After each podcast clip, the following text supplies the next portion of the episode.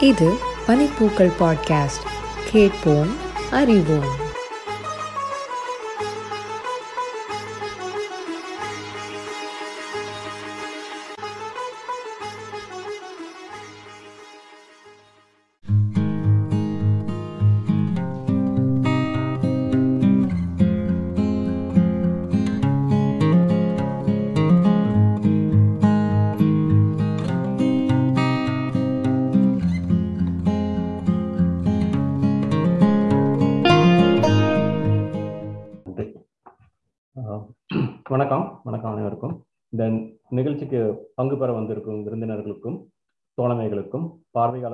வாசகர்களுக்கும் பணிப்புக்கள் சார்பாக எனது வணக்கங்களை தெரிவித்துக் கொள்கிறேன்.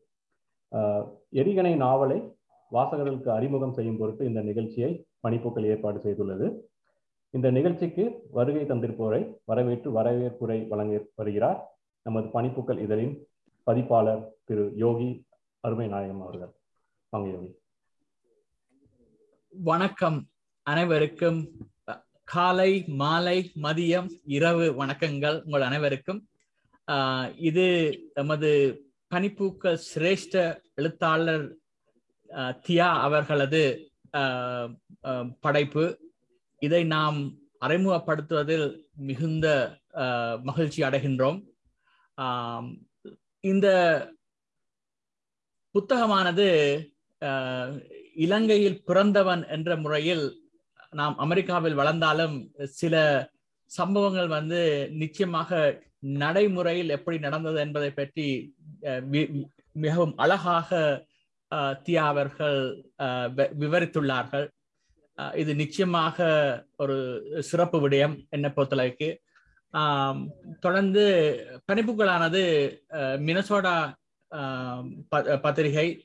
நாம் படைப்பாளிகளுக்கு படைப்பாளிகளாக உருவாக்கப்பட்ட இந்த ஆஹ், சஞ்சிகை நாம் இது போன்ற பதிவுகளை தொடர்ந்தும் வளர் வளர்ப்பதை மினசோடாவிலும் உலகளவில் வளர்ப்பதிலும் எமது ஆஹ், ஆதரவை தொடர்ந்து தருவோம். இத்துடன் ஆஹ், நாம் எமது அறிமுக விழாவை ஆரம்பிப்போம். மிக்க நன்றி. ஆஹ் நன்றி யோகி நன்றி யோகி அவர்களே. ஆஹ் அடுத்ததாக ஆஹ் இந்த நூலுக்கு ந நயவுரை வழங்க வருகிறார். ஈழ எழுத்தாளர் கவிஞர் திரு தீபக் செல்வன் அவர்கள். ரிகனை நாவல் வெளியீட்டு விழாவில் கலந்து கொண்டிருக்கக்கூடிய அனைத்து நண்பர்களுக்கும் அஹ், வணக்கம். இலக்கியத்திலே அஹ், தமிழிலே போர் இலக்கியங்கள் என்பது சங்ககாலம் தொட்டு இன்று வரை பதிவாகி வரக்கூடிய ஒரு இலக்கிய வகைப்பாடு. அந்த வகையிலே நவீன போரை இன்றைய உலக சூழலிலே நவீன போரை இலக்கியமாக பதிவு செய்து வருகின்ற ஒரு பணியினை ஈழத்தமிழ் படைப்பாளர்கள் செய்து வருகின்றார்கள். அந்த அடிப்படையில் கவிதைகள் சிறுகதைகள் நாவல் என பல்வேறு இலக்கிய வடிவங்கள் ஈழத்திலிருந்து உருவாக்கம் பெற்று வருகின்றது. ஈழத்து இலக்கியங்கள் தான் உலக இலக்கியங்களாக இருக்கின்றது என்பதை அல்லது புகலிட இலக்கியங்கள் தான் உலக இலக்கியங்களாக நிலைத்திருக்கும் என்பதை எமது எழுத்து போராளி ஈழத்தின் மூத்த படைப்பாளி எஸ்போ அவர்கள் பதிவு செய்திருந்தார். அந்த அடிப்படையிலே சமகால சூழலிலே அஹ், பல்வேறு நாவல்கள் ஈழம் குறித்து வெளியாகி கொண்டிருக்கிறது அஹ், குறிப்பாக தமிழீழ விடுதலை போராட்டம் சார்ந்த நியாயப்பாடுகளை அஹ், போரின் அநீதிகளை இனவழிப்பின் கொடுமைகளை இந்த நாவல்கள் பதிவு செய்து வருகின்றன. எண்ணிக்கையின் அடிப்படையில் அல்லது வெளிப்பாட்டின் அடிப்படையில் தமிழ் தேசியம் சார்ந்தும் ஈழ விடுதலை போராட்டம் சார்ந்தும் வருகின்ற பிரதிகள் என்று பார்க்கின்ற பொழுது மிகவும் குறைவான பிரதிகள் தான் உண்மையிலே வந்து கொண்டிருக்கின்றன. அஹ் பெருமளவுக்கு வரவேற்பு பெறுகின்ற படைப்புகளும் பெருமளவுக்கு அஹ், வியாபார ரீதியாக கொண்டு சேர்க்கப்படுகின்ற படைப்புகளும் ஈழ விடுதலை போராட்டத்துக்கும் விடுதலை போராளிகளுக்கும் எதிரானவை என்பது கசப்பான ஒரு உண்மையாக இருக்கிறது. இந்த சூழ்நிலையில் தான் அண்மைய காலங்களில் இரண்டாயிரத்தி ஒன்பதற்கு பிந்தைய சூழலில் இனப்படுகொலை சார்ந்தும் தமிழீழ விடுதலை சார்ந்தும் அஹ், பல்வேறு நாவல்கள் புலத்தில் இருந்தும் நிலத்தில் இருந்தும் வெளிவருகின்றது. அந்த அடிப்படையில் இந்த எரிகணை நாவல் என்பது குறிப்பிடத்தக்க ஒரு நாவலாக முக்கியத்துவம் வருகின்றது உண்மையில் இந்த நாவலை அஹ் இந்த நாவல் வெளியாவதற்கு முன்பே நான் இதனுடைய சில அத்தியாயங்களை படித்திருக்கின்றேன். நான் நானும் இந்த நாவல் பயணத்தில் பயணிக்கின்ற ஒருவன் என்ற அடிப்படையிலே எனக்கு இந்த நாவல் ஒரு மாறுபட்ட கள அனுபவங்களை தந்தது. யாழ்ப்பாணத்தினுடைய குப்புலான் என்கின்ற கிராமத்திலே தொடங்குகிற ஒரு குடும்பத்தினுடைய அலைச்சல் முள்ளிவாய்க்காலிலே முடிவு வருகிறது. உண்மையிலே இந்த போர் தருகின்ற அலைச்சல் என்பது போர் தருகின்ற இடப்பெயர்வு என்பது இந்த வெறிகணைகள் துரத்துகிற வாழ்வு என்பது உண்மையிலே நான் நினைக்கின்றேன் அதை பற்றி ஈழத்திலே இன்னும் ஆயிரம் நாவல்கள் கூட எழுதப்படலாம். அந்த அளவுக்கு அனுபவங்கள் இருக்கின்றது. ஈழத்திலே இருக்கக்கூடிய ஒவ்வொரு நீண்ட சாலைகளிலும் ஈழத்திலே இருக்கக்கூடிய ஒவ்வொரு பகுதிகளுக்கும் இடம்பெயர்ந்து சென்றவர்களுடைய கதைகள் ஒவ்வொன்றும் காவியங்களாக இருக்கின்றது. உண்மையிலே இந்த நாவல் எனக்கு தெரியாத பல களங்களை காட்டுகின்றது. குறிப்பாக யாழ்ப்பாணத்தில் தொடங்கக்கூடிய இந்த கதை அஹ், வவுனியா வன்னியனுடைய மேற்கு பகுதி மல்லாவி கோட்டை கட்டிய குளம் ஸ்கந்தபுரம் வவுனியாவினுடைய கிராமங்கள் என்று நகர்கின்ற இந்த இடங்கள் உண்மையிலே வந்து அந்த போரினுடைய அலைச்சலை இடப்பெயர்வினுடைய வலியை பதிவு செய்கிறது. நான் இந்த நாவலை பற்றி விமர்சனத்தை அல்லது இந்த நாவலினுடைய கதையை பற்றி நான் அதிகம் குறிப்பிட விரும்பவில்லை. ஆனால் அரசியல் ரீதியாக இலக்கிய ரீதியாக இந்த நாவலுக்கு இருக்கக்கூடிய மதிப்பு என்பது மிகவும் முக்கியத்துவமானது. அடிப்படையில் ஈழ விடுதலை போராட்டம் முகழ்ந்தெழுந்த காலத்திலிருந்து அல்லது தமிழர்களுக்கு எதிரான இனப்படுகொலை தொடங்கிய காலத்திலிருந்து அது உச்சம் பெறுகிற காலம் வரை இந்த நா இந்த நாவல் நகர்ந்து செல்கிறது. அந்த அடிப்படையிலே ஈழ விடுதலை போராட்டம் பற்றி ஒரு குறுக்குவெட்டு முகத்தை தரக்கூடிய ஒரு நாவலாகவும் இது முக்கியத்துவம் பெறுகின்றது. முப்பது ஆண்டு காலம் என்பது இடப்பெயர்வுகளினாலும் அலைச்சல்களினாலும் குடும்ப சிதைவுகளினாலுமான காலமாகும். இந்த நாவலில் வரக்கூடிய குடும்ப சிதைவு என்பது அதற்கிடையில் மனிதர்கள் தங்கள் வாழ்க்கையை கட்டியெழுப்ப செய்கின்ற போராட்டம் கல்வியை பற்றி எடுக்கின்ற முயற்சிகள் மனித உணர்வுகள் மோதுகின்ற சரணங்கள் இழப்புகள் மரணங்கள் காயங்கள் குருதி சிந்தல்கள் என்று பல்வேறு விடயங்களை ஈழத்தினுடைய ஆன்மாவை தொடுகின்ற பல்வேறு விடயங்களை இந்த நாவல் தொட்டு செல்கின்றது. உண்மையிலே இந்த நாவலினுடைய மொழி என்பது மிகவும் விறுவிறுப்பான ஒரு வகையிலும் மிகவும் வாசிப்பதற்கு மிகவும் ஈடுபாட்டை தருகிற வகையிலும் அமைந்திருக்கிறது. நான் சில பக்கங்களை வாசிக்கின்ற பொழுது உண்மையிலே வந்து எனக்கு சில படைப்பாளிகளினுடைய எழுத்துக்களை படிக்க படிக்கின்ற பொழுது சில வேளை வியப்பு வரும். இவரால் உண்மையிலே இப்படி ஒரு நாவலை ஒரு கதையை எப்படி எழு எழுத முடிந்தது என்ற ஒரு வியப்பு வரும். எனக்கும் இந்த நாவலின் சில அத்தியாயங்களை படிக்கின்ற பொழுது சில பக்கங்களை படிக்கின்ற பொழுது அத்தகைய ஒரு வியப்பு ஒன்றும் உருவாகி இருந்தது. உண்மையிலே இது போன்ற படைப்புகள் நமது நமது மண் சார்ந்தும் நமது விடுதலை போராட்டம் சார்ந்தும் இனப்படுகொலை சார்ந்தும் உருவாக வேண்டும். அவை உலகளவிலே வாசிக்கப்பட வேண்டும். எங்கள் எங்கள் விடுதலைக்கான நீதியை பெறுகின்ற இனப்படுகொலைக்கான நீதியை பெறுகின்ற பயணத்தில் இலக்கியங்களும் ஆயுதங்களாக பங்களிக்க வேண்டும் என்று வலியுறுத்தி என்னுடைய கருத்துரை அல்லது நயவுரையை நிறைவு செய்து கொள்கிறேன். ஆஹ் நன்றி தீபச்செல்வன் அவர்களே. ஆஹ் அடுத்ததாக நமது நண்பர் எழுத்தாளர் இந்த நாவலின் நூலாசிரியர் திரு தியா காண்டிபன் அவர்களை அறிமுகப்படுத்த வருகிறார். நமது இதழின் முதன்மை ஆசிரியர் திரு ரவிக்குமார் சண்முகம் அவர்கள். வாங்க வணக்கம். நம்ம பலருக்கும் நண்பராக தெரிந்திருக்கும் காண்டிபன் ராசையாவுக்குள் ஒளிந்திருக்கும் எழுத்தாளர் தியா பற்றிய சிறியதொரு அறிமுகம் தான் இது. அஹ், யாழ்ப்பாணம் குப்பிலான் கிராமத்தை சேர்ந்த காண்டிபன் இலங்கையின் பல பகுதிகளில் பள்ளி பயின்று இருபத்தி ரெண்டாயிரத்தி நாலாம் ஆண்டு யாழ்ப்பாணம் பல்கலை சிறப்பு தமிழ் பிரிவில் பட்டம் பெற்றவர். கல்லூரி நாட்களில் அங்கிருந்த தமிழ்ச் சங்கத்தின் சார்பில் தமிழ் பணியும் ஆற்றி வந்தார். இச்சங்கத்து வெளியீடுகளின் தலைமை ஆசிரியர தலைமை ஆசிரியராக பணியாற்றிய அனுபவமும் காண்டிபனுக்கு உள்ளது. தமிழ் மொழி மீது காதல் கொண்ட காண்டிபன் தியாவாக உருவெடுத்தது உருவெடுத்து வெளியிட்ட முதல் புத்தகம் ஈழத்து இலக்கிய வரலாறு. தியா பப்ளிகேஷன்ஸ் என்ற அவரது சொந்த பதிப்பகம் மூலம் இந்த படைப்பு இரண்டாயிரத்தி ஆறாம் ஆண்டில் வெளியானது.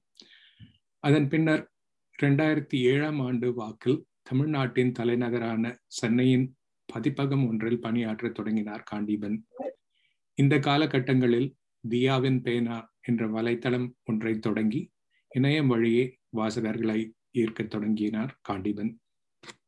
தமிழ் மீது தீராத காதல் கொண்ட காண்டீபன் ரெண்டாயிரத்தி ஒன்பதாம் ஆண்டு தஞ்சை பல்கல் பல்கலையின் பொன்னையா ராமஜெயம் கல்லூரியில் படித்து எம்ஃபெல் எனப்படும் ஆய்வியல் நிறைஞர் பட்டத்தை பெற்றார். ரெண்டாயிரத்தி பத்தாம் ஆண்டு அமெரிக்கா மன்னல் கால் வைத்த பின்னர் காண்டீபனின் படைப்புகள் கீட்ரு டாட் காம் எனும் வலைத்தளம் வழியே சிறுகதைகள் கவிதைகள் என மிளற துவங்கியது. அமேசான் மின் பத்தக பிரிவில் இவரது கிழித்திரைப்படும் கவிதைகள் என்ற கவிதை தொகுப்பும் காலத்துயர் என்ற சிறுகதை தொகுப்பும் வெளியாகியுள்ளன. பனிப்புக்கள் இணைய சஞ்சிகை தொடங்கியதில் காண்டிபனின் பங்கு அளப்பரியது. கவிதைகள் கதைகள் சமூக கட்டுரைகள் பயண கட்டுரைகள் தமிழ் இலக்கணம் என பல பிரிவுகளில் கடந்த பத்தாண்டுகளாக படைப்புகளை படைத்து வருகிறார் தியா. தியா என்ற புனை பெயர் தவிர ஆர்கே என்ற பெயரிலும் இலங்கையிலிருந்து வெளியாகும் சரி சரிநிகர் உட்பட பல பகு பத்திரிகைகளில் எழுதிய ஆற்றலும் அனுபவம் கொண்டவர் காண்டீபன். திருமணமாகி இரண்டு பிள்ளைகளுடன் சிறப்பான முறையில் குடும்பம் நடத்தி வரும் காண்டீபன் தற்போது அமெ அமெரிக்க பிரஜையும் கூட. தொழில் முறையில் உயர்நிலை பட்டம் படித்து வருவதால் தியாவின் எழுத்து படைப்புகள் வெளி வெளிவ வெளியாவதில் சற்று தாமதங்கள் ஏற்பட்டு வருவதை உணர முடிகிறது. கூடிய விரைவில் அவரது பட்டப்படிப்பு முடிவடையும் நிலையில் உள்ளது என்பது மகிழ்ச்சி அளிக்கக்கூடிய செய்தி. அதனைத் தொடர்ந்து தியாவின் பல படைப்புகளை எதிர்பார்த்து காத்திருக்கும் வாசகர்கள் நானும் ஒருவன். எரிகணையை தொடர்ந்து பல படைப்பு கணைகள் மின்னல் சிதற காத்திருப்போம். நன்றி. நன்றி ரவி அடுத்ததாக எரிகணை நாவலை அறிமுகப்படுத்தி பேச வருகிறார். டிஸ்கவரி புக் பேலஸ் பதிப்பாளர் எழுத்தாளர் புத்தக விற்பனையாளர் திரு வேடியப்பன் அவர்கள் வாங்க அனைவருக்கும் வணக்கம். நான் இப்போ ஒரு மெசேஜ் போட்டேன். இங்கே தவிர்க்க முடியாத ஒரு சில காரணங்களால நான் வந்து கேட்டுட்டு மட்டும் இருக்கிறேன். என்னால் வந்து பேச வேணாம்னு நினைக்கிறேன். பட் எனவே இருந்தாலும் நீங்கள் சொல்லிட்டதுனால நான் என்னுடைய என்னுடைய வணக்கத்தையும் வாழ்த்துக்களையும் மட்டும் சொல்லி நம்ம நண்பர் காண்டிபண்டியாவுக்கு வந்து என்னுடைய வாழ்த்துக்களை சொல்லிக்கிறேன். நான் கேட்டுட்டு இருக்கிறேன். நீங்கள் பேசுங்க. இன்னும் ஆழமாக உங்களுடைய உரையை மட்டும் நான் கேட்க தயாராக இருக்கிறேன். நன்றி. நன்றி வேடியப்பன் இந்த புத்தகம் எங்க கிடைக்கும்? எப்படி வாசகர்கள் வாங்கலாம்? அது குறித்து கொஞ்சம் தகவல் கொடுத்தீங்களா? புத்தகங்கள் வந்து இணையம் மூலமா அமேசான் மூலமா கிண்டில் புக்காவும் கிடைக்குது. டெக்ஸ்ட் சாரி பிரிண்டட் புக்காவும் கிடைக்குது. அது மட்டும் இல்லை டிஸ்கவரி புக் சைட்ல கிடைக்குது. இலங்கையில் இருக்கிற ஒரு ரெண்டு புத்தக கடைகளில் இருக்குன்னு நினைக்கிறேன். வெண்பா இன்னொன்று வந்து வெண்பாவில் கண்டிப்பாக கண்டிப்பாக கிடைக்குது. அது இன்னொன்று வந்து பூபால சிங்கத்தில் கிடைக்கு ரெண்டு புத்தக கடைகளில். சென்னையை பொறுத்த வரைக்கும் தமிழ்நாட்டை பொறுத்த வரைக்கும் ஒரு பத்து பதினைந்து கடைகளில் வந்து புத்தகங்கள் அவைலபிளாக தான் இருக்குது.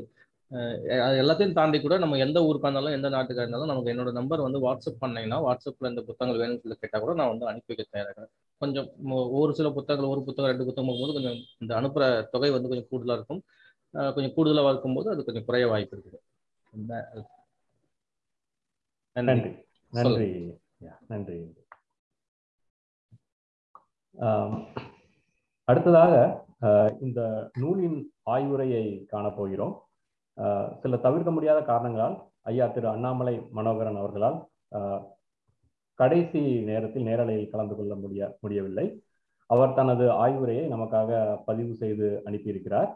இவர் ஈழத்தின் முக்கிய எழுத்தாளர் நிலக்கிளி புதினத்திற்காக சாகித்ய விருதினை பெற்றவர். டென்மார்க்கில் வசித்து வரும் ஐயா அவர்கள் சிறுகதை நாவல் மட்டுமில்லாமல் அழகாக ஓவியமும் திட்டுபவர் ஸோ அவரது ஓவியங்களை அழகான ஓவியங்களை நாம் இணையத்தில் காணலாம். நேரலில் கலந்து கொள்ள முடியாவிட்டாலும் பதிவு செய்து அனுப்பியதற்கு நமது நன்றியை தெரிவித்துக் கொள்கிறோம். இப்போது அவரது ஆய்வுரையை காணலாம்.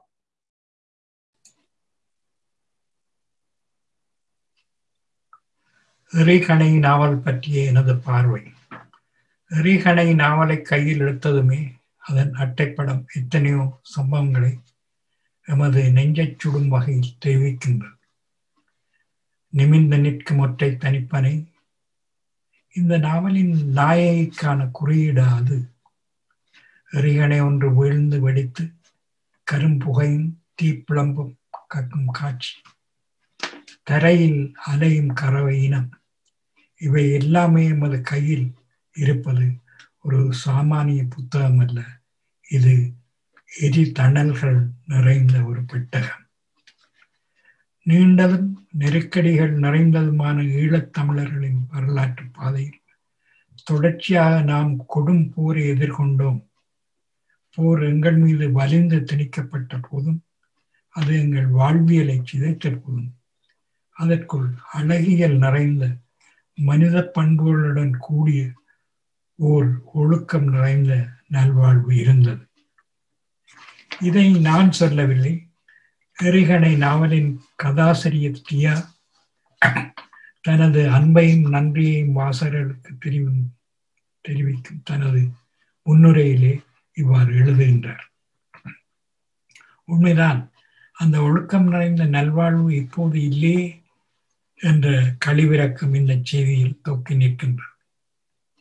எரிகணை என்ற நாவல் வாசித்துவிட்டு மறந்து போகும் எழுத்தல்ல. நெஞ்சில் ஆயிரம் அலைகளை எழ வைக்கும் ஒரு அற்புத காவியம். தனக்காக வாழாமல் தனது உறவுகளுக்காக தியாகம் புரிந்து வாழ்ந்த ஒரு சாதாரண ஈழத் தமிழ் பெண்ணின் மனதை உருக வைக்கும் ஒரு கதை. இந்த நாவலின் நாயகியின் பெயர் புவனா. அவளையும் அவளுடைய மூன்று குழந்தைகளையும் சுற்றியே இந்த கதை வளர்ந்து படர்கின்றார் தியா தான் கே கண்டு கேட்டு பட்டு உணர்ந்து வாழ்ந்த வாழ்க்கையை கதையாக்கி இருக்கின்றேன் என மனம் திறந்து பகிரங்கமாக கூறுகின்றார். மனதில் உண்மை உண்டாயின் வாக்கினிலே ஒளி உண்டாகும் என்பது பாரதி என்ற புரட்சி கவிஞன் நமக்கு சொன்ன அருள்வாக்கு. இந்த நாவலின் ஒவ்வொரு அத்தியாயத்திலும் இந்த அம்சம் பளிச்சென புலப்படுகின்றது. அதனால் இந்த நாவல் தான் சொல்ல வந்த செய்தியை செவ்வனவே சொல்கின்றார் புவனா என்ற பெண்ணும் அவளுடைய மகன் செல்வனும் மிகவும் காத்திரமான பாத்திரங்கள். செல்வன் வேறு கதாசிரியர் வேறு அல்ல என்ற எண்ணம் என் மனதில் ஏற்பட்டது.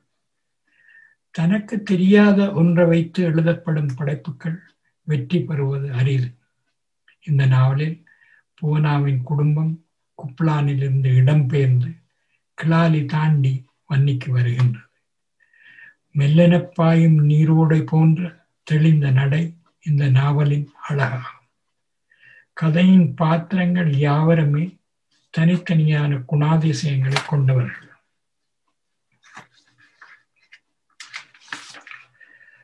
கதையின் ஓட்டத்தை சிதைக்காது எண்ணற்ற மிக மிக நேர்த்தியான சொற்சித்திரங்கள் வழியாக அந்தந்த பிரதேசத்தின் பாரம்பரியங்கள் பழக்க வழக்கங்கள் மக்களின் குணாதிசயங்கள் இன்று வழக்கொழிந்து போய்விட்ட கலைகள் உணவுகள் விவசாய முறைமைகள் கால்நடை வளர்ப்பு போன்ற எண்ணற்ற காரியங்கள் இக்கலைக்குள் இயல்பாகவே இணைக்கப்பட்டுள்ளமை. இந்த நாவலாசிரியரின் தனித்திறமையாகும். தீபச்செல்வன் இந்த நாவலை பற்றி எழுதும் போது எளிய மொழியில் எளிய கதையாக உருப்பெற்றுள்ள இந்த நாவல் ஏற்படுத்துகின்ற தாக்கமும் உக்கிரமானது. ஈழ நிலத்தில் இனவழிப்பு போரினால் சனம்பட்ட கதையை சொல்வதில் எரிகனை முக்கிய நாவலாக நிலைத்திருக்கும் என்று தெளிவாக எழுதியிருக்கின்றார். இந்த நாவல் மக்கள் மத்தியில் ஏற்படுத்த போகும் எண்ணங்கள் எவை? என நான் இங்கு எண்ண தலப்படுகின்றேன் எமது இனத்தின் இன்றைய இளஞ்சந்ததையினர் உலகமெங்குமே சிதறி பறந்து வாழ்கின்றனர். இவர்கள் தமது தாய் நிலத்துக்கும் அதன் மக்களுக்கும் நிகழ்ந்த கொடுமைகளையும் ஈழத் தமிழின சங்காரத்தின் சகல சங்கதிகளையும் அறிந்து கொள்ள இந்த நாவல் நிச்சயம் வழிவாக்கும். இதனை அவர்களுக்கு உரத்து சொல்ல வேண்டும் என்பது காலம் நமக்கு இடுகின்ற கட்டளையாகும். இந்த அரிய சந்தர்ப்பத்தை எனக்கு தந்த பனிப்பூக்கள் குழுமத்துக்கு எனது பணிவன்பான நன்றிகளும் வாழ்த்துக்கள். வணக்கம். நன்றி. ஐயா அவர்களுக்கு நன்றி. மீண்டும் பதிவு செய்த அனுப்பியதற்கு மீண்டும் நமது நன்றியை தெரிவி தெரிவித்துக் கொள்கிறோம். அடுத்ததாக இப்புத்தகம் குறித்து தனது கருத்து கருத்துக்களை சிறப்புரையாக வழங்க வருகிறார். நமது இதழின் பொறுப்பாசிரியர் எழுத்தாளர் கவிஞர் திரு மதுசூதனன் அவர்கள். வாங்க மது. நன்றி சரவணன். அனைவருக்கும் வணக்கம். தமிழில் தரமான நூல்களை வாசிப்பது என்பதே ஒரு இனிமையான அனுபவம். இது சிறு வயதில் தொடங்கிய பழக்கம். ஆஹ் தமிழக எழுத்தாளர்கள் மட்டுமே பொதுவான அறிமுகம் நமக்கு.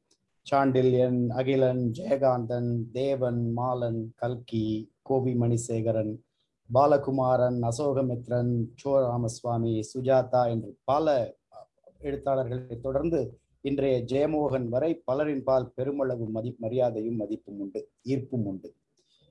ப- அந்த- அந்த ஒரே தகுதி தமிழை படிக்கவும் ரசிக்கவும் முடியும் என்ற ஒரே தகுதியுடன் இந்த நூலை பற்றி பேசலாம் என்று நினைக்கிறேன். இந்த எரிகணை என்ற நூலை பற்றி பேசுவதற்கு முன்னர் அதன் நூலாசிரியர் குறித்து ஒரு சின்ன குறிப்பு. அவர் நல்ல நண்பர். ஆனால் நண்பர் என்பதை விட அவரின் தமிழ் புலமையும் அவரின் தமிழ் ஆர்வமும் அவரின் தமிழ் படைப்புகளுமே இந்த பேச்சில் பெரும் அஹ், பெரும் முக்கியத்துவம் பெறும் ஆஹ், இன்றைய தமிழில் பலவிதமான புது படைப்புகள் தோன்றி வருகின்றன. அனுதினமும் புதுமைகள் பிறந்து கொண்டே இருக்கின்றன. ஆனாலும் தமிழகத்திலும் தமிழர்கள் வாழும் பிற நாட்டிலும் தமிழ் ஆஹ், பிற நாட் நாடுகளை காட்டிலும் தமிழில் தமிழின் தொன்மையை முழுமையாக கையாள்வது இலங்கை தமிழர்கள் என்றால் அது மிகையாகாது. அதிலும் குறிப்பாக காண்டீபன் போன்று மிகச் சரியான வார்த்தை பிரயோகங்களுடன் எழுத்துப் பிழையோ இலக்கணப் பிழையோ இன்றி இயல்பாக எழுதுவதில் வல்லவர்கள் இன்று குறைந்து கொண்டே வருகிறார்களோ என்று தோன்றுகிறது. எங்களின் எழுத்தாளர் மற்றும் தமிழ் ஆர்வலர் குழுவில் தமிழை முறையாக கல்வியில் கல்லூரியில் பயின்றவர் க- ஒருவரே நினைக்கிறேன். இயல்பான எண்ண ஓட்டத்தை எளிமையான தமிழில் இலக்கணம் பிசகாமல் படிப்பவர் மனதில் பாதிப்பை ஏற்படுத்தும் வகையில் எழுதுவதில் மிகவும் வல்லவர் தொழில் தமிழ் துறையில் இல்லாவிடினும் உயிரை தமிழில் வைத்தவர். திறமான சிந்தனையாளர் தரமான படைப்பாளி. பல சிறுகதைகள் கட்டுரை கவிதை என பனிப்பூக்களிலும் மற்ற இணையங்களிலும் எழுதி பலரின் இதயங்களை கவர்ந்தனர். இனி எரிகணை என்றால் என்னவென்று பார்க்கலாம். ஆங்கில ஷெல் வெடியின் தமிழ் பெயர் எரிகணை. நினைத்தவுடன் மனதில் தொடங்கி மூளை வரை சில்லிடும் ஒரு சொற்பிரயோகமாக நான் பார்க்கிறேன். செல்லடிக்கிறாங்க செல்லடிக்கிறாங்க. இது பிற நாட்டினருக்கெல்லாம் திரைப்பட அறிமுகம். இலங்கை தமிழருக்கோ அன்றாட அனுபவம். இந்த அனுபவத்தை நேரில் பார்ப்பது போல் அந்த நிகழ்வுகளுக்கூட வாழ்வது போல் விளக்குகிறது இந்த நாவல். இதனை எடுத்து படிக்கத் தொடங்கியது முதல் முடிவு வரை இருந்த இடம் விட்டு எழுந்து செல்ல தோன்றவில்லை. பல இடங்களில் நம்மையும் அறியாமல் கண்ணீர் வருவது சர்வ நிச்சயம்.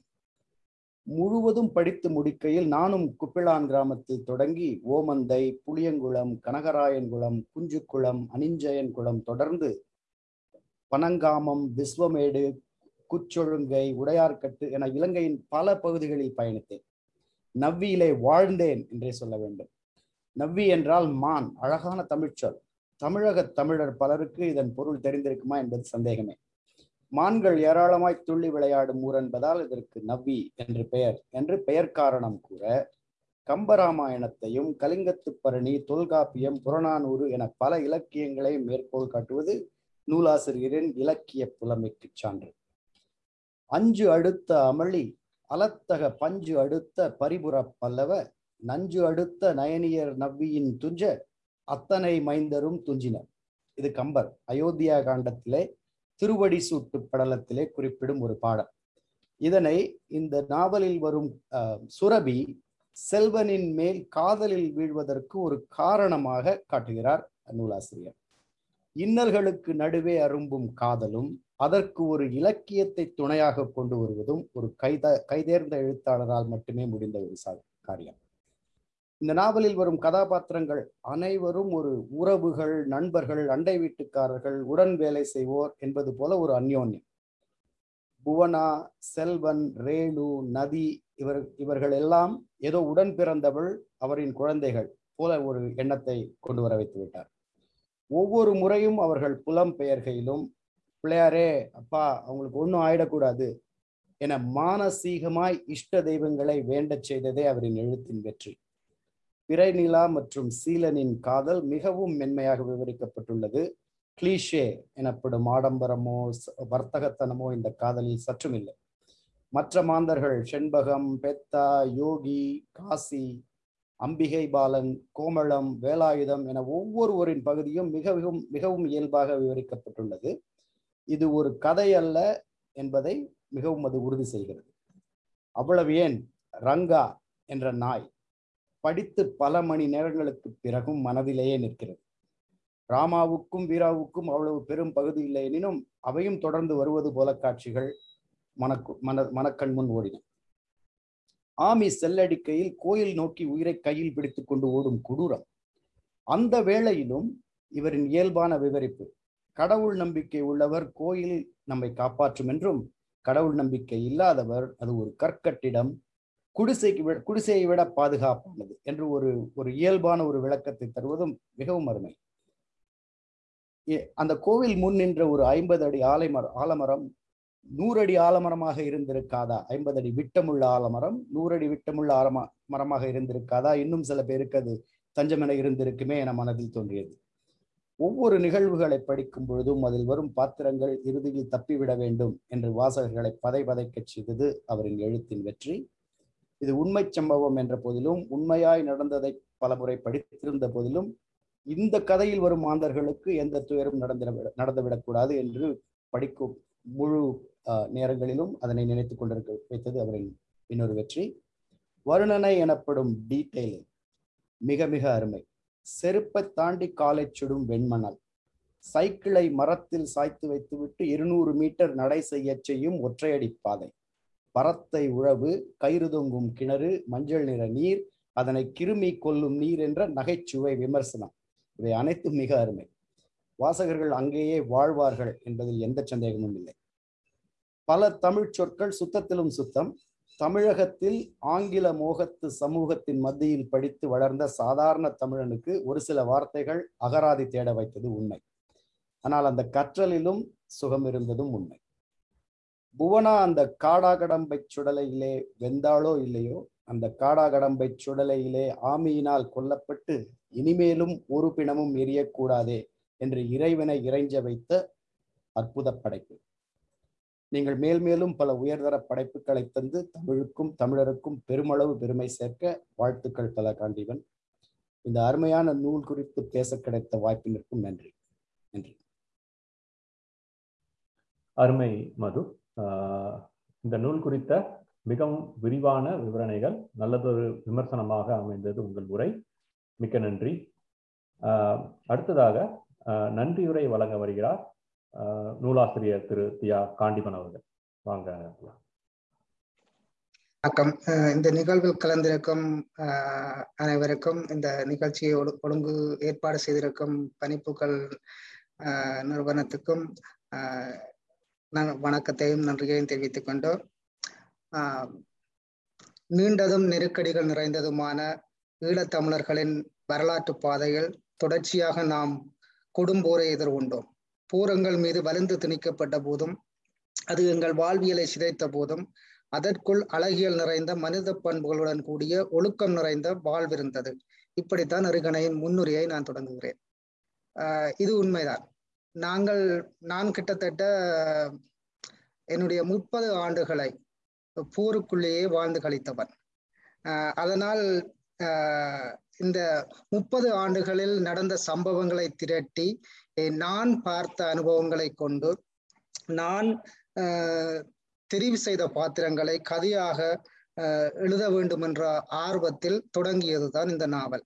கிட்டத்தட்ட ஆயிரத்தி தொள்ளா ரெண்டாயிரத்தி பத்தாம் ஆண்டுகளில் தொடங்கப்பட்ட இந்த நாவல் சில பல காரணங்களால் கிடப்பில் போடப்பட்டு ரெண்டாயிரத்தி பதினாலில் இந்த நாவலை நான் முடித்த போதிலும் இதனை வெளியிடுவதில் சில தடங்கல்கள் ஏற்பட்டது. அப்போது நான் அமெரிக்காவுக்கு வந்திருந்த காரணத்தினால் இந்த நாவலை என்னால் வெளியிட முடியவில்லை அந்த அந்த நேரத்தில். நான் வந்து குப்லான் என்ற யாழ்ப்பாணத்தின் மிகச்சிறிய கிராமத்தில் பிறந்து வளர்ந்தவன். அதனால் தான் இந்த கதையை தொடங்குவதை குப்லான் மண்ணிலிருந்தே ஆரம்பித்தேன். ஏனென்று சொன்னால் எனக்கு தெரிந்த மண்ணிலிருந்து நான் இந்த கதையை தொடங்குவதுதான் சிறப்பாக இருக்கும். இந்த கதை கதையில் வரும் பாத்திரங்கள் அனைத்துமே ஒரு வகையில் நான் கண்டு கேட்டு உண்டு பட்ட மனிதர்களை பாத்திரங்களாக கொண்டு நான் படைத்த கதை. குப்லான் மண்ணில் கருக்கொண்ட இந்த கதையை நான் இடம்பெயர்ந்து சென்ற ஒவ்வொரு இடங்களுக்கும் மெது மெதுவாக நகர்த்தி சென்று கதையின் முடிவை வந்து இரண்டாயிரத்தி ஒன்பதாம் ஆண்டு காலப்பகுதியில் தமிழீழ யுத்தம் முடிந்த காலப்பகுதியோடு நான் இதை இந்த கதையையும் முடித்திருக்கின்றேன். ஆஹ் அதற்கு பல முக்கிய காரணங்கள் இருக்கின்றன. ஏனென்று சொன்னால் நான் பிறந்து வளர்ந்த மண்ணிலே நான் சந்தித்த மனிதர்களை அவர்களுடைய பாத்திரங்களோடு நின்று எழுதும் போது அது ஒரு வலுவான கதையாக அமையும் என்ற காரணத்தினாலேயே நான் இந்த கதையை தெரிவு செய்தேன். கிட்டத்தட்ட ஆயிரத்தி தொள்ளாயிரத்தி எண்பதுகளின் நடுப்பகுதியில் ஆரம்பிக்கும் இந்த கதை மெது மெதுவாக நகர்ந்து இரண்டாயிரத்தி ஒன்பதாம் ஆண்டு மே மாதத்துடன் இந்த கதை நிறைவு பெறுகின்றது. இந்த கதையில் வரும் நாயகி புவனா. புவனா என்பவள் மூன்று பிள்ளைகளின் தாய். கணவனை செல் தாக்குதலில் பலி கொடுத்தவள். குப்லான் கிராமத்திலிருந்து இடம்பெயர்ந்து மெது மெதுவாக வேறு வேறு இடங்களுக்கு சென்று கடையில் இறுதியில் அந்த கதை முடிகின்றது. ஒரு ஒரு பெண் ஒரு கணவனை இழந்த பெண் அதுவும் ஈழ போராட்டத்தில் பல பெண்கள் கணவனை இழந்தவர்களாக இருக்கின்றார்கள் பிள்ளைகளை இழந்தவர்களாக இருக்கின்றார்கள் பெற்றோர்களை இழந்தவர்களாக இருக்கின்றார்கள். இப்படி பல்லாயிரக்கணக்கான பல லட்சக்கணக்கான பெண்களில் ஒருத்தியாக பூனா பார்க்கப்படுகின்றாள். இந்த பூனா என்ற பாத்திரத்தின் ஊடாக நான் பல்வேறுபட்ட இன்னல்களுக்கு மத்தியில் வாழும் பல குடும்பங்களின் கதையை சொல்ல முற்பட்டிருக்கின்றேன். எனக்கு தெரிந்த மொழியில் என்னால் முடிந்த அளவிற்கு அதை நான் சொல்ல முற்பட்டிருக்கின்றேன். இந்த கதையை நான் இரண்டாயிரத்தி பத்தாம் ஆண்டு காலப்பகுதியில் சென்னையில் இருந்தபோது ஈழத்தின் பிரபல எழுத்தாளர் இலக்கிய போராளி எஸ்போ ஐயா அவர்களுடன் பணியாற்றுகின்ற சந்தர்ப்பம் எனக்கு கிடைத்த போது அவர்களுக்கு இந்த கதையின் சுருக்கத்தை சொன்ன போது தம்பி நல்லா இருக்கடா நீ எழுது என்று சொல்லி மிகவும் மிகவும் பாராட்டி எனக்கு வந்து உற்சாகத்தை ஏற்படுத்தி இந்த கதையை எழுத வேண்டும் என்ற உத்வேகத்தை தந்தவர் அவர். ரெண்டாயிரத்தி பதினேழாம் ஆண்டு காலப்பகுதி பதினாலாம் ஆண்டு காலப்பகுதியில் நான் இந்த கதையை எழுத்து எழுதி முடித்திருந்த போது எஸ்போ அவர்கள் காலமாகிவிட்டார். அதனால் அந்த கதையை வந்து நான் அப்படியே கிடப்பில் போட்டு விட்டேன். ஏனென்று சொன்னால் நான் மிகவும் மரியாதை வைத்திருந்த எஸ்போ அவர்கள் தான் இந்த கதைக்கு முன்னுரை எழுத வேண்டும் என்பது என்னுடைய அபாவாக இருந்தது. அவர் காலமாகிவிட்ட காரணத்தினால் இந்த கதையை நான் வெளியிடும் போது இந்த கதைக்கு யாருமே முன்னுரை எழுதவில்லை. அந்த கதை அந்த முன்னுரைக்குரிய பக்கம் அப்படியே விடுபட்டு விட்டது. ஏனென்று சொன்னால் அவர்தான் இந்த கதைக்கு முன்னுரை எழுத வேண்டும் என்பது என்னுடைய ஒரு ஏனென்று சொன்னால் எஸ்போ அவர்கள் மீது மிகவும் மிகுந்த மரியாதையுடையவன் நான். எஸ்போ அவர்களுக்கு அடுத்தபடியாக பாலமனோகரன் ஐயா அவர்கள் வந்து எனக்கு மிகவும் மறந்த மிகுந்த மரியாதையுடையவர் ஈழத்து இலக்கிய விருது பெற்ற ஒரு எழுத்தாளர். அவர்தான் இன்றைக்கு ஆய்வுரை நடத்துவதாக இருந்தது. சில தவிர்க்க முடியாத காரணங்களால் அவர் இந்த விழாவுக்கு வர முடியாமல் போனது. இருந்தாலும் அவர் வந்து இறுதி நேரத்தில் தன்னுடைய ஒளிப்புகளை அனுப்பியிருந்தார். அவருக்கு மிக்க நன்றி இந்த இடத்தில். இந்த நிகழ்வை வந்து நடத்த வேண்டும். நான் வந்து இந்த கொரோனா வைரஸ் கோவிட் காரணமாக இந்த வெளியீட்டு விழாவை சென்னையில் நடத்த முடியாமல் அல்லது இலங்கையில் நடத்த முடியாமல் போனமையினால் வெளியீட்டு விழா நடத்த முடியவில்லை. சோ இந்த இந்த விழாவை நடத்துவதற்காக பனிப்பூக்கள் நிறுவத்த நிறுவனத்தினர் வந்து நாங்கள் ஒரு வெளியீட்டு விழா இல்லாவிட்டாலும் அறிமுக விழாவையாவது வைக்க வேண்டும் என்று சொல்லி இந்த விழாவை ஒழுங்கு செய்து இந்த விழாவை சிறப்புடன் நடத்தி கொண்டிருப்பதற்கு மிக்க நன்றியை தெரிவித்துக் கொள்கிறேன் இந்த இடத்துல. இந்த புத்தகம் வந்து ரெண்டாயிரத்தி பதினாலாம் ஆண்டு நான் எழுதி முடித்திருந்தாலும் ரெண்டாயிரத்தி இருபது வரைக்கும் நான் அதை வெளியிடுகின்ற எந்த ஒரு முயற்சியிலும் ஈடுபடவில்லை. இதை தம்பி தீபச்செல்வன் அவர்களிடம் நான் ஒரு முறை பேசும்போது நான் அவருடன் அடிக்கடி உருவாடுவேன் அப்ப பேசும்போது சொன்னேன் இப்படி ஒரு புத்தகம் அப்பதான் அவர் வந்து இந்த நண்பர் வேடியப்பன் அவர்களோட தொடர்பை எடுத்து தந்து நீங்கள் இதை வெளியிடணும் கட்டாயம். அவர் சில அத்தியாயங்களை வாசிச்சு போட்டு சொன்னார். இல்ல இல்ல இது நல்ல புத்தகம். நீங்க கிடப்பில போட்டுறாதீங்கோ வெளியிடுங்கோன்னு சொல்லி அதுக்கு பிறகுதான் நான் இந்த புத்தகத்தை வெளியிடணும் என்ற ஒரு ஆர்வத்தோடு நண்பர் வேடியப்பன் அவர்களிடம் இதை கொண்டு சென்று அவர்கள் மூலமாக இதை வெளியிட ஏற்பாடுகள் மேற்கொள்ளப்பட்டது. நண்பர் வேடியப்பன் அவர்கள் வந்து அவர்களை பற்றி இந்த இடத்தில் சொல்லியாக வேண்டும். அவர் வந்து ஒரு எந்த ஒரு இலங்கை புத்தகம் ஈழத்து புத்தகம் என்று என்பதை தீபச்செல்வனுடைய எரிகணை தீபச்செல்வனுடைய நடுகள் நாவலை வந்து நண்பர் வேடியப்பன் அவர்களுடைய பப்ளிகேஷன்ல வந்து வெளியிட்டிருந்தார்கள். அதன் பின்னர் வந்து அவர்கள் வந்து நிறைய ஈழத்து நாவல்கள் பற்றிய நல்ல ஒரு அபிப்பிராயத்தை கொண்டிருந்தார்கள். அதை விட தீபச்செல்வனுடைய வேண்டுகோளுக்கு நாங்கள் இந்த புத்தகத்தை வெளியிடணும் என்பதனால் நண்பர் வேடியப்பன் அவர்கள் இந்த புத்தகத்தை மிகவும் சிறப்பான முறை முறையில் தொகுத்து அதை வந்து நான் நேரில் சென்று பார்க்க முடியாத இடத்தில் கூட அவரே தலைமையேற்று அதை பார்த்து ஒழுங்கமைத்து மூன்று மாதங்களுக்கு முன்னாடி இந்த புத்தகத்தை வெளியிட்டு வைத்தார். சென்னை புத்தக கண்காட்சி வருகிற மாதம் ஜனவரி மாதம் ஆறாம் தேதி தொடங்க இருக்கின்றது. நான் நினைக்கிறேன் சென்னை புத்தக கண்காட்சியில் இந்த புத்தகமும் சிறப்பான ஒரு இடத்தை பிடிக்கும் என்று மிகவும் எதிர்பார்ப்புடன் அவாவுடன் எதிர்பார்த்து காத்திருக்கின்றேன். இனி இந்திய இன்றைய நிகழ்ச்சியை தலைமை தாங்கி சிறப்புடன் தொகுத்து வழங்கிய பொறுப்பாசிரியர் சரவணன் வரவேற்பிரியை தந்த லூன் மீடியா நிறுவனர் ஜோகி பணிப்புகள் ஜோகி அண்ணா. இவரை பற்றி சொல்ல வேண்டும். இவர் வந்து மீடியாக்களில் அதிக அளவில் முகம் காட்டாதவர். என்னுடைய அழைப்பைக்கு வந்ததற்கு மிக்க நன்றி. வரவேற்புரையை தந்த ஜோகி அண்ணா பனிப்பூக்கள் முதன்மை ஆசிரியர் ரவிக்குமார் அவர்களினை பற்றி பற்றி சிறந்தொரு அறிமுகத்தை சொல்லி சென்றார். அவர்களுக்கும் மிக்க நன்றி. தன்னுடைய வேலைகளின் மத்தியில் எங்களை அழைப்பு ஏற்று வந்த டிஸ்கவரி பதிப்பக நிறுவனர் நண்பர் வேடியப்பன் அவர்கள் உரையாற்ற முடியாமல் போனாலும் சில பல காரணங்களால் குறித்த நேரத்தில் வந்து பங்கு பற்றியமைக்கும் சில கருத்துக்களை சொன்னமைக்கும் அவருக்கு மிக்க நன்றியை தெரி உள்ளங்கணிந்த மிக்க நன்றியை தெரிவித்துக் கொள்கிறேன். மற்றும் சில பல காரணங்களால் தவிர்க்க முடியாத காரணத்தால் இன்றைய விழாவிற்கு வரவில்லை ஆயினும் நான் முன்னர் சொல்லியது போல பாலமனோகரன் ஐயா அவர்கள் மிகுந்த மரியாதைக்குரியவர் இலங்கை சாகித்ய விருதை பெற்ற எழுத்தாளர். அவர் தன்னுடைய வாழ்த்துக்கள் அடங்கி ஒலிப்புகளை அனுப்பியிருந்தார். அவருக்கு மிக்க நன்றியை இந்த இடத்தில் தெரிவித்துக் கொள்வேன். தம்பி நண்பர் தீப தீபச்செல்வன் அவர்கள் குறித்த நேரத்தில் வந்து தன்னுடைய நய உரையை வழங்கி சென்றமைக்கும் அவருக்கு இந்த இடத்தில் நன்றியை தெரிவித்துக் கொள்கிறேன். அதை விட இதன் பனிப்பூக்கள் நிறுவனத்தின் பின்னணியாக செயற்பட்டு இன்று வரை இந்தியா சென்று இந்தியாவிலிருந்து கூட இயங்கிக் கொண்டிருக்கும் நண்பர் மதுசூதனன் அவர்கள் சிறந்த சிறந்தொரு உரையாற்றி சிறப்புரையாற்றி சென்றார். அவர்களுக்கு மிக்க நன்றியை தெரிவித்துக் கொள்கிறேன். பிரபு ராஜேஷ் பணிப்புகளின் பின்பலமாக நின்று உதவி கொண்டிருக்கிறார்கள். அவர்களுக்கும் இந்த இடத்தில் நன்றியை தெரிவித்துக் கொள்கிறேன். அதைவிட எனக்கு பல வாழ்த்துக்களை நேரிலும் தொலைபேசியிலும் முகநூல் வழியாகவும் பல விதம் பல வழியாக எனக்கு வாழ்த்து செய்திகளையும் அனுப்பிய நல்லுள்ளங்கள் அனைவருக்கும் இந்த இடத்தில் நன்றியை தெரிவித்துக் கொள்கிறேன். எரிகணை நாவல் வெளியான நாளிலிருந்து இந்த நாவலை உலகெங்கும் கொன்று சென்ற புத்தக நிறுவனங்கள் மற்றும் நண்பர்கள் வாடிக்கையாளர்கள் அனைவருக்கும் உள்ளங்கனிந்த நன்றியை தெரிவித்துக் கொள்கிறேன். அது மட்டுமன்றி என்னுடைய பெற்றோர் சகோதரர்கள் மனைவி பிள்ளைகள் உறவுகள் நட்புகள் மற்றும் என்னுடைய இந்த புத்தகத்தை எழுத தூண்டிய மற்றொரு காரணமாக இருந்த என்னுடைய மைத்துனன் ரவியன் மற்றும் மறைந்தும் மறையாது என்றும் என் நினைவில் இருக்கும் எஸ்போ அவர்கள் கூகுள் வலையுலக நண்பர்கள் ஜாலனியம் கீட்டு இந்த விழாவை சிறப்புடன் ஒழுங்கமைத்த பணிப்புக்கள் குழுமம் இந்த நிகழ்ச்சியை கண்டு கொளி கண்டுகளித்துக் கொண்டிருக்கும் அன்பு உள்ளங்கள் அனைவருக்கும் மற்றும் இனிய பத்திரிகை நண்பர்கள் அனைவருக்கும். இன்னும் நான் நன்றி கூற தரி தவறிய அனைவருக்கும் இந்த இடத்தில் நான் நன்றியை தெரிவித்துக் கொண்டு இந்த சந்தர்ப்பத்துக்கு நன்றியை தெரிவித்து விடைபெறும். நன்றி.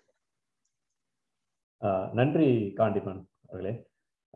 இந்த நிகழ்ச்சி மிகவும் திட்டமிட்டபடி அருமையாக சிறப்பாக நடந்துள்ளது. அதற்கு ஒத்துழைப்பு அளித்த அனைவருக்கும் நன்றி. இந்த நிகழ்ச்சியில் உலகின் பல பகுதியில் இருந்து கலந்து கொண்ட வாசகர்கள் எழுத்தாளர்கள் நண்பர்கள் விருந்தினர்கள் அனைவருக்கும் எமது நன்றி. பணிப்புகள் குடும்பத்தாருக்கும் நன்றியை தெரிவித்துக் கொள்கிறோம். இந்த நிகழ்ச்சியை பின்னணியிலிருந்து ஒருங்கிணைத்து கொண்டிருக்கும் ராஜேஷ் திரு ராஜேஷ் அவர்களுக்கும் நம்ம நன்றியை தெரிவித்துக் கொள்கிறோம். நேரலையில் நிகழ்ச்சியை தவறவிட்டவர்கள் பதிவு பதிவு செய்யப்பட்ட நிகழ்ச்சியை பணிப்புக்கள் தளத்திலும் ஃபேஸ்புக்கிலும் பின்னர் யூடியூப்லையும் காணலாம். பாட்காஸ்டிலும் கேட்கலாம். பணிப்புக்கள் தளத்தில் வெளியாகும் படைப்புகளை வாசிக்கவும் தொடர்ந்து பின்தொடர பணிப்புக்களை ஃபேஸ்புக் ட்விட்டர் யூடியூப் இன்ஸ்டாகிராம் ஆகிய தளங்களில் பின்தொடருங்கள். புத்தகம் வாங்க நினைப்பவர்கள் ஏற்கனவே வேடியப்பன் கூறியது போல் டிஸ்கவரி புக் பேலஸ் தொடர்ந்து கொள்ளலாம் அமேசான் தளத்திலும் இதன் மின் புத்தகம் கிடைக்கிறது. அமெரிக்காவில் இப்புத்தகம் வேண்டும் என்பவர்கள் நூலாசிரியரை தொடர்பு கொள்ளலாம். நன்றி. அனைவருக்கும் நன்றி.